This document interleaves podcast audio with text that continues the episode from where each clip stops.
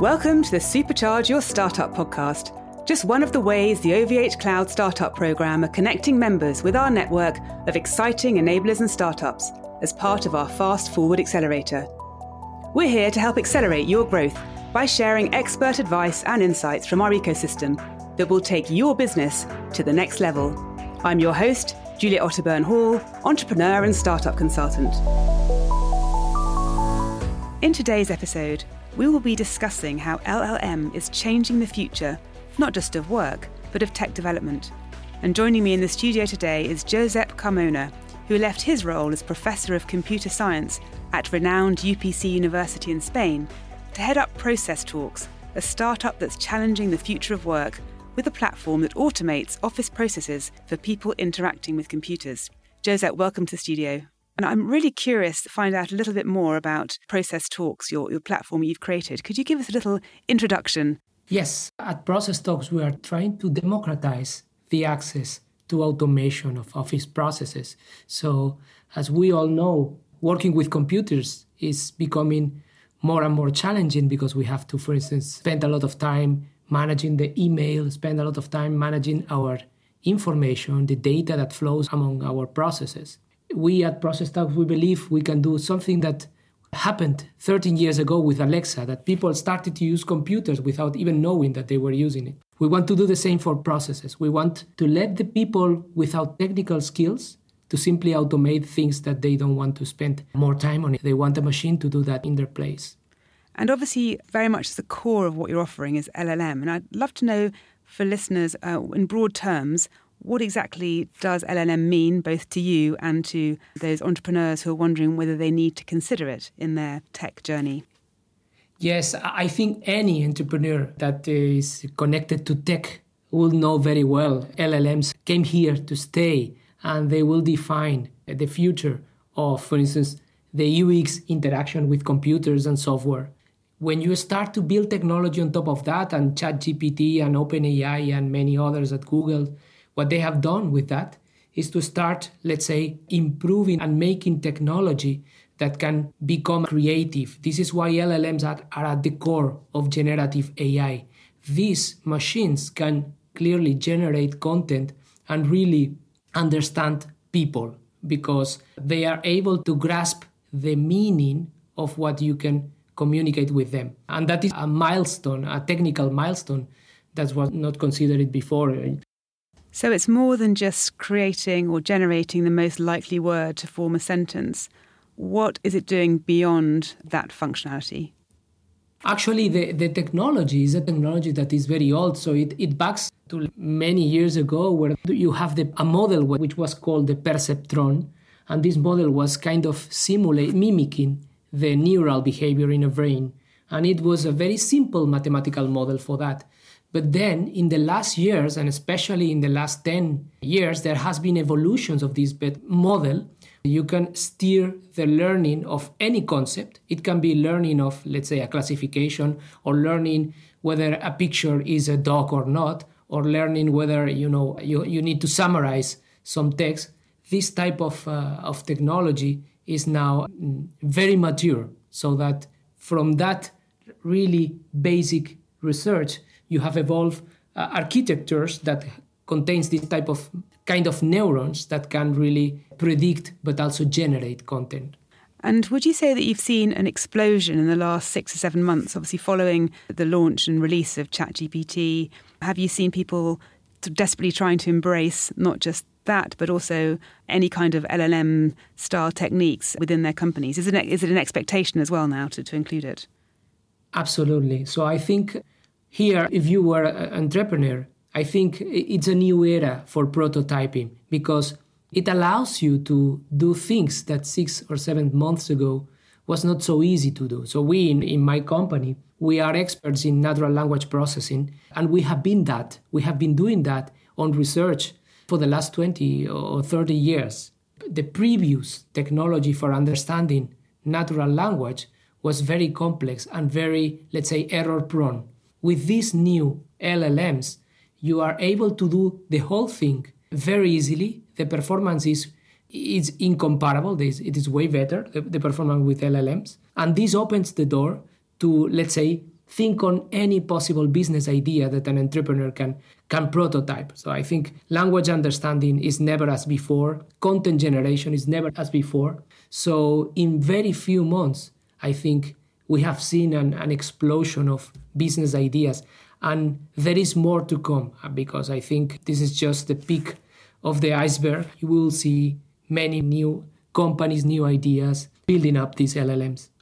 And how have you taken those developments and combined that with the research that you were doing for so long to develop your process tool? We are focusing on, on process automation, which is something that we believe will bring huge impact for the future of work. So, what we see is that uh, there might be an increasing gap between people's abilities to use technology and the technology itself. And LLMs is a clear example. So you can ask people to work at a pace that is comparable to the pace that machines can do. But uh, if you don't give them the tools, it is very hard to, to, to let them really be uh, efficient and active in, in a company. This is what took us to say, okay, maybe we can connect LLMs to workflow automation and uh, what are the challenges that appear that? And we have been doing research in the university related to this type of technology and at some point we decided hey we can maybe start let's say building something beyond the, the research community and something that can really impact people. And this is what uh, triggered us to start working on this is your technology helping people without necessarily the uh, skills to access a different kind of workflow, or are you just speeding up what is already there? No, no, no. The first, uh, definitely the first. So we, we are we are really, let's say they call it resegmenting the market of process automation towards a very different target. For instance, an accountant or a salesperson. These people really work hard with the email, for instance, they work hard with spreadsheets, they work hard with, let's say, booking, they work hard with information that flows through them, and they need to really react manually. So, this is why we believe uh, the technology we are building can help them to really get rid of the burden of doing that manually. So, in a sense, you're empowering people then to be able to do what they want to be doing and focusing their time on rather than perhaps doing more menial tasks? There are um, statistics on the added value per employee in the European small and medium enterprises.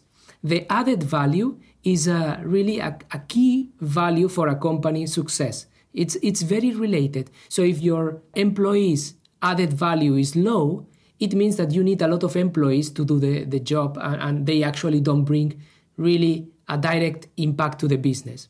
So we believe what we are building it's really allowing an employee to spend more time in what really adds value. So this is the type of transition we are looking for with this technology.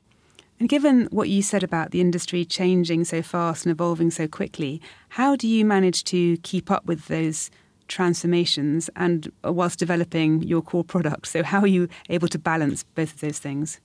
Yeah, that that's really is a challenge. I don't remember in the last, let's say, 20 years, a technology that is so dynamic like the technology we are now using as a core technology in our company. Before, for me, it was okay because I was a researcher, but now that I'm kind of suffering this, using that in the core of, of our products, it's really a challenge to be up to date to the progress of this technology and also incorporate the one that is promising. I will not say I'm very happy of the way we are dealing with it because uh, you really need to keep an eye and spend time and, and you need to build a company. So this also takes a lot of, of your time.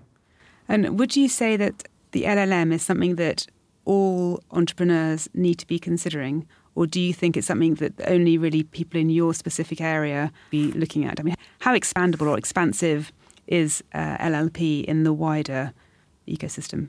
I think for people building building technology, they should know. I've seen quite a few companies that they have been building technology that is not related to LLMs. They are keeping an eye, and I think it's wise to do so because, especially the interfacing with technology, I'm sure it will be it will be changing. We have a, we have been witnessing that people is uh, really is really naturally interacting with ChatGPT.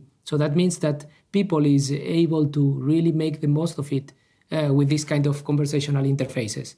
But if you look at technology for, I don't know, accounting, HR, CRM, uh, ERP, they are not conversational today. So I think even though your technology will not be really an LLM technology, you should consider whether LLMs can help. And obviously, uh, thinking about the sort of buzzwords that are in the investor community or in the startup community, AI or machine learning, these two big, meaty words that people seem to want to have on, on every investor deck that comes out there. Just for the audience, how would you describe LLM in relation to AI? So, is NLP part of LLM that's a big chunk of AI? So how, how, just for, for ease, how does this actually fit into this AI push that's, that we're currently experiencing? Uh, that's also a very good question because I think uh, uh, traditionally NL, NLP, natural language processing, it was a, a big and important part of AI. Uh, but uh, of course, AI, one of the important parts, which is kind of orthogonal, is, is machine, machine learning, and many of the machine learning techniques are used in NLP, but also in AI. Uh, so, uh, but now you see that uh, this this kind of this this thing this this classification is getting blurred because uh, you can see that at the end of the day, LLMs generate content, and this content is beyond text. That means that uh, now you have models that are not traditional, let's say, text based models, but models that can classify images, can generate content, can generate video. So I think we are kind of moving a bit on, on this distinction. I will not say that LLMs are purely artificial intelligence. What I would say is that if you observe a human interacting with LLMs, you see that the combination of what the LLMs generates going through the brain of the human makes this to be a really huge technology because the human can make the understanding and can make really uh, the, the comprehension that the LLMs can can only grasp because the LLM is just understanding form, not content. Okay, and and I think the traditional splitting between artificial intelligence, natural language, and, and, and, and, and machine learning will be more dynamic in the in the years to come because of this because we are seeing let's say hybrid ways of interacting with technology that you cannot call it neither ai nor uh, general ai it's simply empowering humans with devices that was never before and how are tech companies expanding outside nlp then so something like midjourney uh, how does that fit into either LLM or NLP? Yeah, yeah. What, what I said, I think the, this, this is a very nice example of precisely what I said. So they are kind of, uh, let's say, thinking on new, let's say, engineering problems that involve not only the generation of, uh, let's say, art, I would say, uh, but also the, the, the, the, the evolution of the traditional uh, ways of, uh, let's say, learning or producing content in a very st- streamlined way. So I think those are very interesting companies to follow because I think they have been rethinking the way you can use this type of traditional AI models and, and, and learning things. And, and if you are a startup and you are listening to this and you think, oh, goodness me, I need to go and get some LLM or tick an AI box. how do they how do they go about this journey? Where do they start? What do they need to be thinking about if they're going to either embrace um, LLM or AI or both? Now it's amazing the the amount of content you can get. I mean, uh, there is, for instance, uh, let's say, uh, very well known people that are giving free webinars or free courses on the use of this or even for instance one of the things that we didn't talk is the that even new ways of learning or generating models like prompting were not here before few few months ago or few uh, uh, one year ago. So i think people is also very open to share the way they they generate these models they use these models applications of these models. So i think uh, now it's a, it's a great opportunity to look in the in the web and learn about this thing and now i think there is a dichotomy on whether you go for open source large language models or commercial large language models. So now there are not many commercial large language models. There is a bit of a monopoly. So there are, let's say, th- three or four uh, big vendors that you can use very uh, good large language models, and, and, the leading one is OpenAI for, for us. And uh, but also now there there is a trend to develop and share open source large language models so they can be used as an alternative to commercial large language models. To us, in, in our case, we noticed that uh, commercial large language models are still a bit ahead in terms of uh, precision and, and, and, performance. But uh, I would say they are still cheap if you want to, let's say, prototype with them. For prototyping, it's better to start with something that you know works very well. And then, whenever you want to put that on, in production, uh, there might be alternatives and open source alternatives. There are starting to be very serious alternatives. And I'm interested to know from having been a professor of computer science to then being the CEO of a, of a startup, how different was that having studied it and done research on it to actually being the, the man in the hot seat um, with, uh, with an actual idea that you need to bring to fruition? Well, I started my, my my trip to entrepreneurship started very late. So I started uh, really uh, three or four years ago. And uh, I noticed that it is very different, but also what you learn in the academia can be very helpful because in academia you do things in a very particular way, and that is helpful for building up a company. On the other hand, what happens is that uh, for building a company, you have to really take care of all the details. It's not just the main ideas and developments and writing papers and asking for money for projects and, and this type of things. But especially, you have to really paying attention into the details. So it's not only building is is an idea is not enough. You have to execution is most important, even though if the idea is so-so. Uh, this is one thing. Second thing is that is as important the technology as the people knowing your technology and that in, in the academia you don't care about really the outreach of what you do. You just you simply publish your papers and expect the community will pick up. So i think some things are good. Some some other things you need to learn. And uh, uh, yeah uh, I'm, I'm still learning so and uh, presumably it's been uh, really helpful to have joined ovh cloud startup program what, what's been the benefits of being part of it well, there are quite many. I mean, one of the, the important benefits is it's clear. They give you free credit. So if you are developing, as we are, SaaS proof of concepts of some ideas, then you don't have to pay for that for the first, let's say, 10 or 12 months. And uh, that is a huge push for the company that doesn't have uh, sales yet and, and these type of things.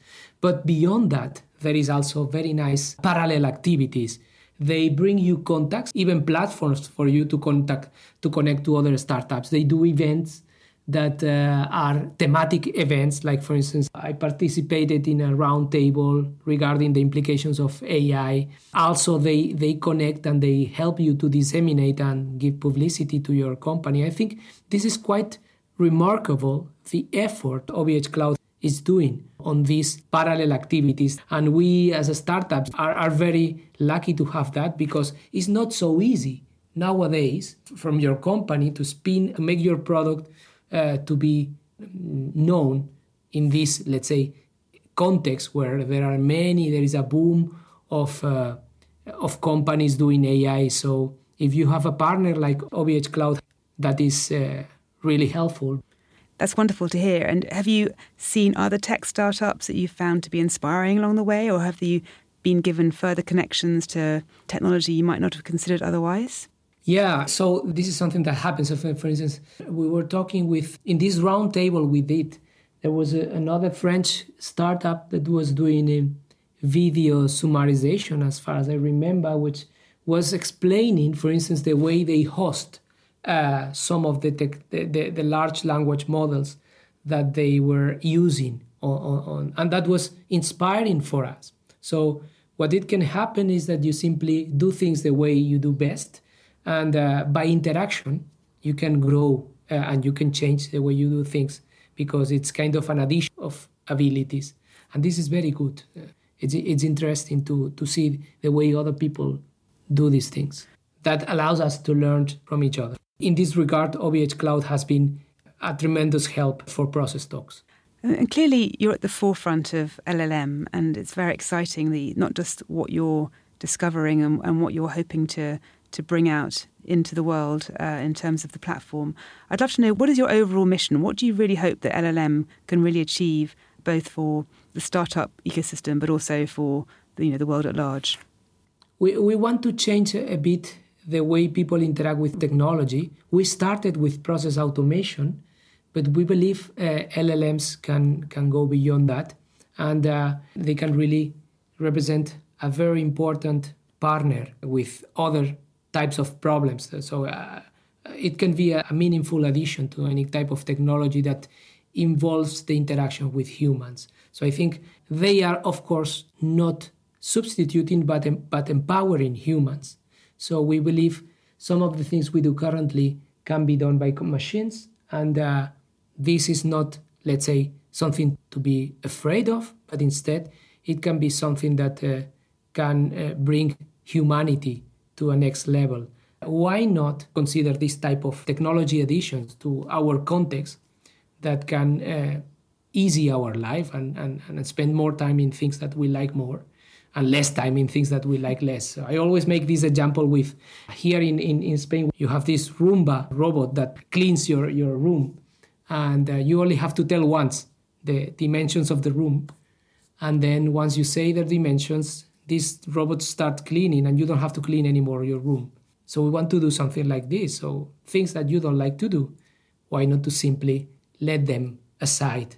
And uh, there might be other technology or other problems that llms can, can help how does llm affect different sectors so is it perhaps more prevalent or more useful in in medicine or medtech um, compared to fintech? Or how would you see LLM being adopted in the uh, different sectors? That, that's that's a good question. I, actually, I see a lot of potential in many of these sec- in, the, in the sectors. For instance, uh, uh, healthcare is a, is is really impactful by LLMs. I'm pretty sure about this because, uh, for instance, we are starting up a collaboration with uh, some, uh, let's say, international company which is interested in improving the health, the personal healthcare processes of people, so they know whether in any of the processes that they are starting with within a hospital, they have full knowledge of, of what is the next step. So I think by using these LLMs, where you can interact with, you can you can really in a very human way, you can uh, have a more relaxed way of uh, interacting with the system. There might be way more sectors that can be affected, and we shouldn't think that these models will completely change. They will only improve, empower parts of the problem and the pains that this sector can have. This is my vision. And with that in mind, where do you see us in five years' time in terms of the impact of LLM on human society or on the way that we, we are we interact with each other?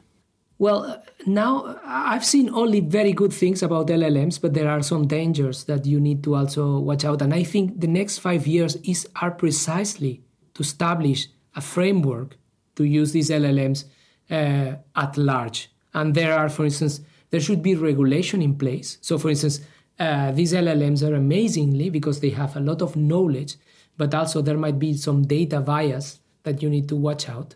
So, I think this is important also to keep an eye and also to incorporate companies that are selling these LLMs uh, should uh, keep an eye on the bias that uh, these smart brains, if you allow me to say this, can have without knowing it. Also, privacy and security. So, I think the next five years for me are the five years to establish a meaningful regulation so that LLMs can be deployed at large. It, it, it doesn't need to wait for five years to do it. I think it's something that can be done. And Europe has started to consider this type of thing. So I think we will see both an effort in regulation and also an improvement so that these LLMs work better. And also, we will see a lot of use cases. Also, in healthcare, for instance, we'll see a lot of use cases of LLMs making a big role. That is what I expect. And with that, then, do you assume that investors and valuations are going to be very much connected to tech companies incorporating LLM in their business model?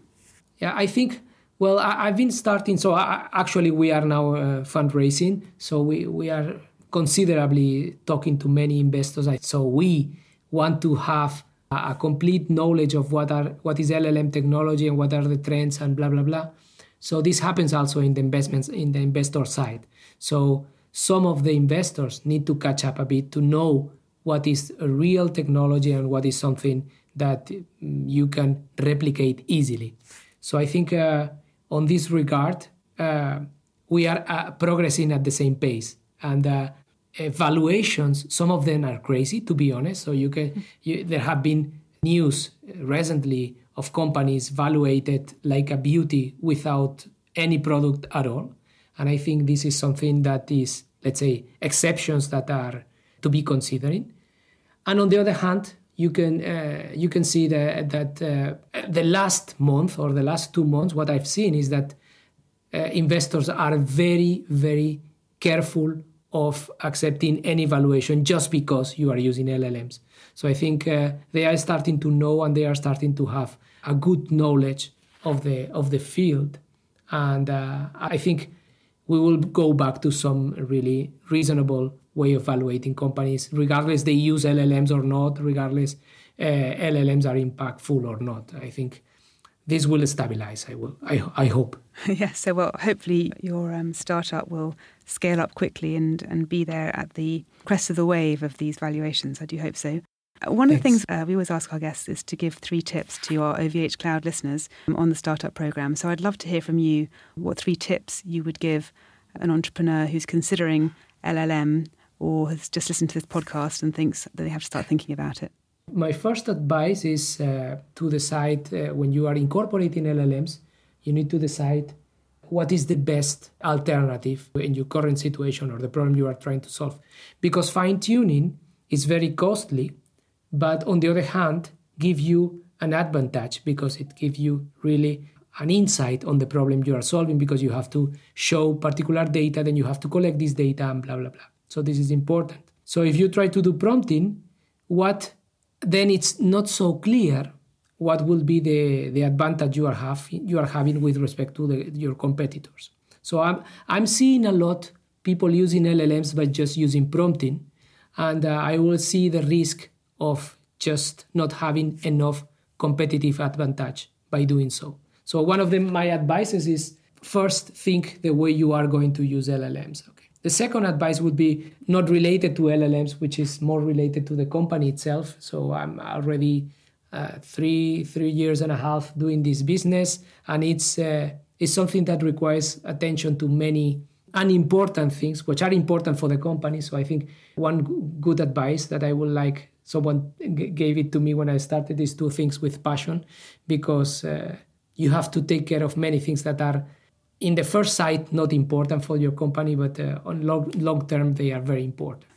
And i think yes a, a, third advice which is on, on the use of llms so there is the tendency that you put a, a developer to use them and then it can be a complete mess. So i think it's very important to put the right people to work with llms and i think uh, uh, either NLP engineers or computational linguistics who know how to deal with the data. They know how which software they use to to label this data. They know how to really manage the, the bias that can exist in the data. It is very important to put that on your on your team in order to excel the use of LLMs. And I think this is also a very important uh, uh, thing to consider. And would you say that it's quite hard to find the right talent to understand LLM in terms of the engineering teams or the product developers? Um, or is that something you're noticing is an increasing skill set that is more available? Absolutely. So I, as a professor, uh, have a contact with through LinkedIn with many computer scientists, former students of mine, and I was shocked because a couple of months ago, a computer science student of mine uh, change his uh, profile from computer scientist to prompt engineer. So you, you can see that people is evolving their visualization of what they know because uh, the market maybe is more interested in this type of labels. So I think uh, indeed it is very hard to find people which is expert in uh, in LLMs, especially because the technology is not yet stabilized. Okay, so you have an amazing technology which, if you look in the let's say one year ago, uh, there has been many many progresses, but still we are really starting to see the whole potential of this thing. So people need to adapt, need to read papers, need to do trials and experiment themselves, and this is hard to find. So I think it's indeed very, very difficult now to find talent for for people who might excel the use of LLMs. Well, thank you so much, Giuseppe, for giving us uh, so much of a detailed and inspiring insight into the world of LLMs. It's been a real pleasure having you in the studio, and I wish you all the very best with your launch and growth of Process Talks. I hope that we hear about you being the next unicorn. thanks, thanks very much, uh, Julia. Thanks for the questions and thanks for, for the opportunity to join this. Don't miss our final episode in this series, where we will be chatting to an industry influencer with over two decades of experience and who is changing the face of tech recruitment with his new startup. You've been listening to Supercharge Your Startup from OVH Cloud, who are already providing data sovereign cloud solutions to 1.6 million customers worldwide. Whether you are a startup or a scale up, we are with you every step of the way to accelerate your business with a specialist range of member initiatives. For more details about our startup program and to start your company journey onto our cloud today with up to 100,000 euros in free cloud credits and technical consultations, find us now at startup.ovhcloud.com. Your success is our success. Together, we're stronger and faster.